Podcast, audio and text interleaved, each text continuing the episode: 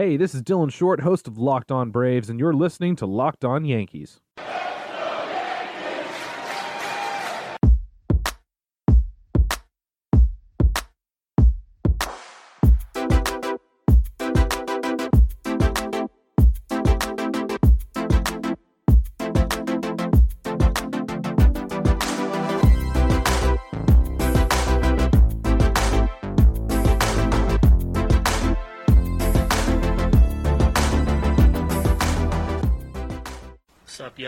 Welcome to the Locked On Yankees podcast, which is part of the Locked On Podcast Network, your team every day. My name is Stacey Gotsoulias, and I'm the host of Locked On Yankees. You can find us on Twitter at Locked On Yankees, all one word. You can find me on Twitter at StaceyGots. Please feel free to tweet questions or comments to either account. If you're a new listener, hello and welcome. If you're a returning listener, welcome back. I hope you all enjoyed today's episode. Today's episode is a little up in the air because right now we don't know what's happening exactly with the Yankees. They're definitely not playing in Philly anymore, and it's possible they may have to play in Baltimore tomorrow and Thursday. But we'll talk about that, and we'll take a look back at a game that happened five years ago tonight, and it was a doozy. But first, you can get Locked On Yankees and all other Locked On podcasts straight to your phone in Apple Podcasts, Google Podcasts, Spotify, Stitcher, Himalaya, and anywhere else you get your podcasts. And when you get into your car, you can tell your smart device to play podcast Locked On Yankees. Okay, so there's lots of stuff happening right now, and the situation is very fluid. I woke up a little late today and um, was completely confused by the news I was seeing, and now that I've been up for nearly an hour and a half, I'm still confused by all the news I'm seeing. What we do know is that the Yankees are not playing Philly tonight, and they are not playing Philly Wednesday and Thursday in Yankee Stadium anymore. Because of Philadelphia's exposure to the Marlins, who have fourteen players now testing positive with covid nineteen, the Nationals players have voted to not go to Miami to play their games. Baltimore is not playing their games, obviously, against Miami either, because they should be playing them right now. It's a mess. It's an absolute total mess, and this is what I was afraid of when baseball said, oh yeah, we're going to start up, it's going to be fine. Now, the story is that some of the Marlins players went to a strip club in Atlanta, and that's possibly where they all picked up covid nineteen. I still don't understand, and I spoke about this yesterday, I understand in one way why the Marlins would say, oh no, we're going to play our game against the Phillies on Sunday. But if you know that many guys have tested positive for covid nineteen and you've read about how it spreads, why would you put the Phillies in danger? Now, there's another thing I don't understand. The Marlins made the decision to play the game on Sunday. That's what M L B said. That's what Rob Manfred said. But now they're saying that M L B has the ultimate decision with regards to the Nationals. So why can't the Nationals vote not to play? I don't understand what's the difference here. So teams are allowed to put other teams in danger, but teams that don't want to be put in danger are going to be put in danger because M L B doesn't think that they're smart enough to make a decision? I really need this to be explained to me because I don't get it at all. The Nationals should be able to make this decision and say, no, we're not going to Miami. I think every team in baseball should be able to say, we're not going to Miami. And Miami shouldn't be playing games for the next two weeks. From what I've seen, they're going to not play games for at least a week. But with the incubation period and the quarantine period or self-isolation period that the C D C recommends, shouldn't they not be playing games for two weeks? And I think it's amusing that Commissioner Rob Manfred said that this isn't a nightmare scenario. Really? fourteen players testing positive for covid nineteen on one squad is not a nightmare situation? And the fact that they could have spread it to the Phillies isn't a nightmare situation? What kind of nightmares does this man have? Have you noticed that the commissioner is never able to say the right thing? He's always putting his foot in his mouth. It's incredible. Okay, just saw a tweet that said, just in, Miami-Dade Mayor Jimenez says the Marlins should follow the fourteen-day quarantine protocol when returning to South Florida after they were knowingly exposed to covid nineteen. As of twenty-four minutes ago, Joel Sherman tweeted, When finalized, likely today, which, hi, it's three o'clock, when are you doing this? The Marlins not playing before Monday, although what I just told you, they shouldn't be playing for two weeks. Phillies not playing before Friday. The Yankees will be at the Orioles Wednesday and Thursday. The Nationals will be off for the weekend because the Marlins were supposed to be their opponents. So this is just an absolute mess. And this is the thing. It's not just the Marlins who are being affected by this. Five teams in total are being affected by this mess. And speaking of being affected by this, Jay Happ was supposed to pitch tonight against the Phillies. Gerrit Cole was scheduled to pitch tomorrow against the Phillies in Yankee Stadium. So now that they're in a holding pattern, which isn't really a good thing for starting pitchers, and because the Yankees are in a holding pattern, because they still don't know for sure if they're going to be playing against Baltimore, this is just a giant show.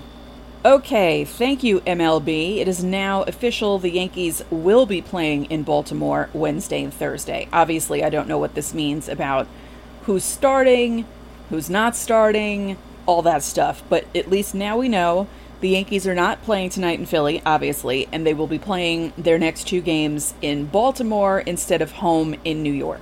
Now, all these games are marked as postponed, which means they will be made up at some other point during the season if they can.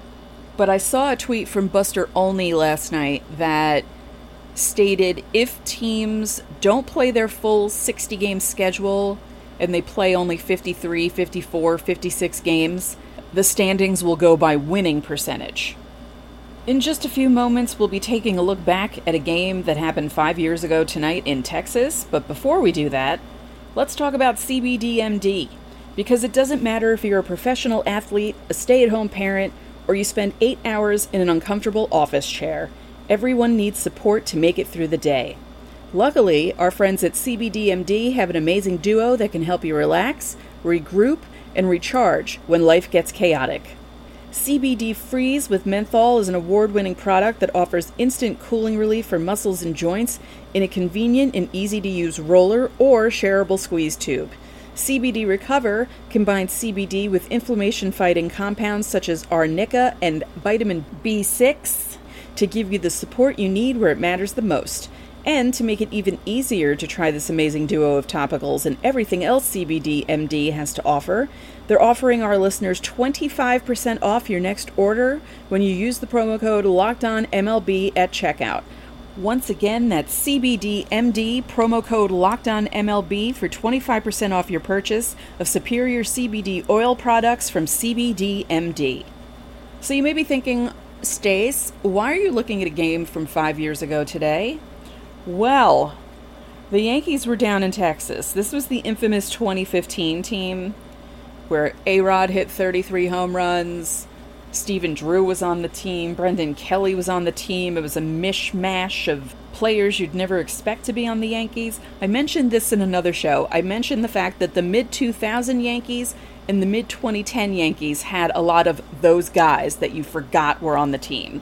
And this team was, yes, definitely one of them. So, July twenty-eighth, twenty fifteen, the Yankees were taking on the Texas Rangers in Texas.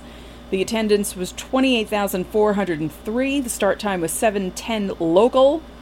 And the Yankees went ham on the Texas Rangers. The Yankees lineup: Jacoby Ellsbury, Brett Gardner, Alex Rodriguez, Mark Teixeira, Chris Young, Chase Headley, John Ryan Murphy, Didi Gregorius, Brendan Ryan. And your starter was Chris Capuano. I told you. For the Rangers, Delino DeShields, Rugi Odor, Adrian Beltre, Prince Fielder, Elvis Andrus, Mitch Moreland, Ryan Rua, Shin Soo Chu, Robinson Chirinos. And then your pitcher, or your starter, was Martin Perez, because there would be more than one pitcher for the poor Texas Rangers during this particular game. Now, it started off bad for the Yankees.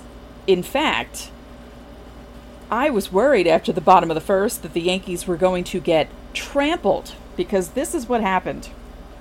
After a leadoff walk to Delino DeShields, Capuano had Odor fly out and Beltre fly out for two outs. Okay, so there's two outs and one on base.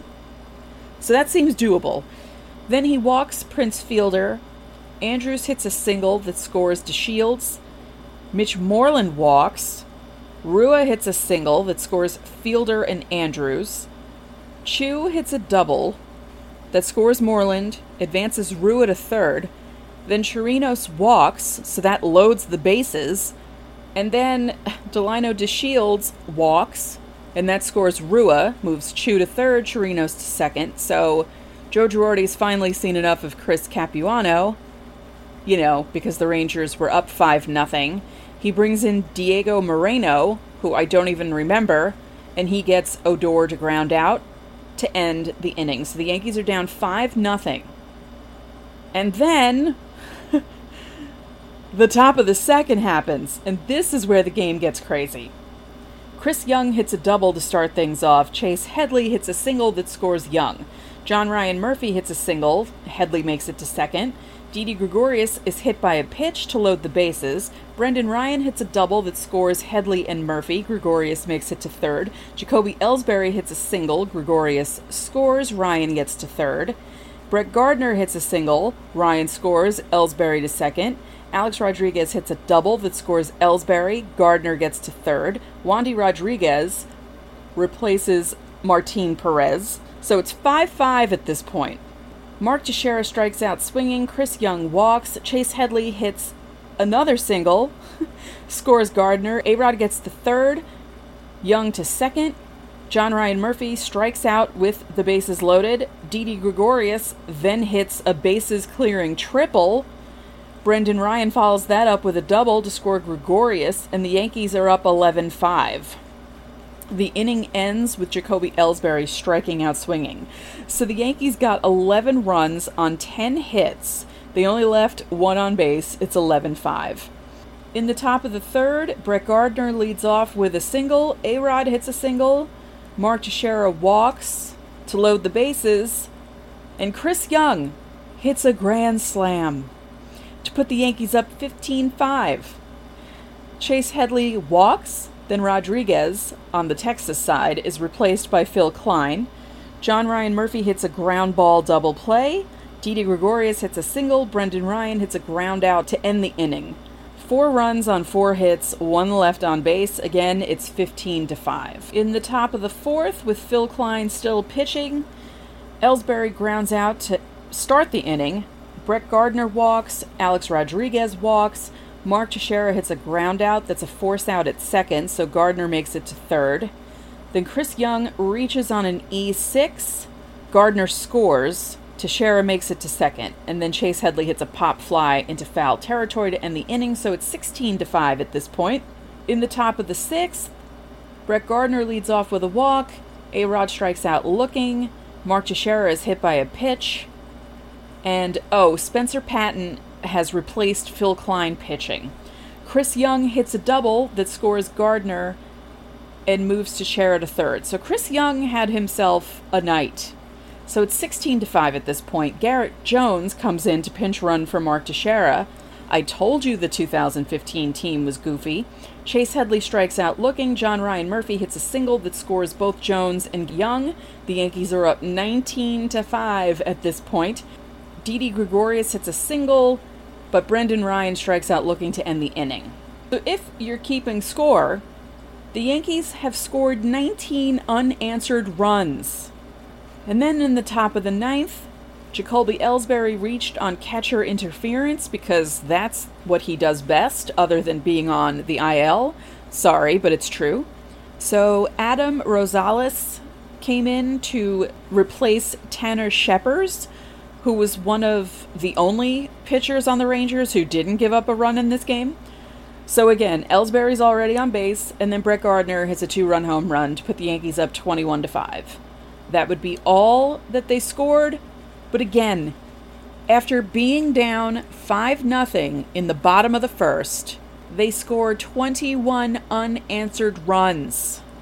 I would say that's a better performance than the April twenty twelve game when they found themselves down nine nothing to the Red Sox and scored fifteen unanswered runs. Although I prefer the game against the Red Sox simply because it was against the Red Sox and because it was a Fox game, and a lot of people saw it happen.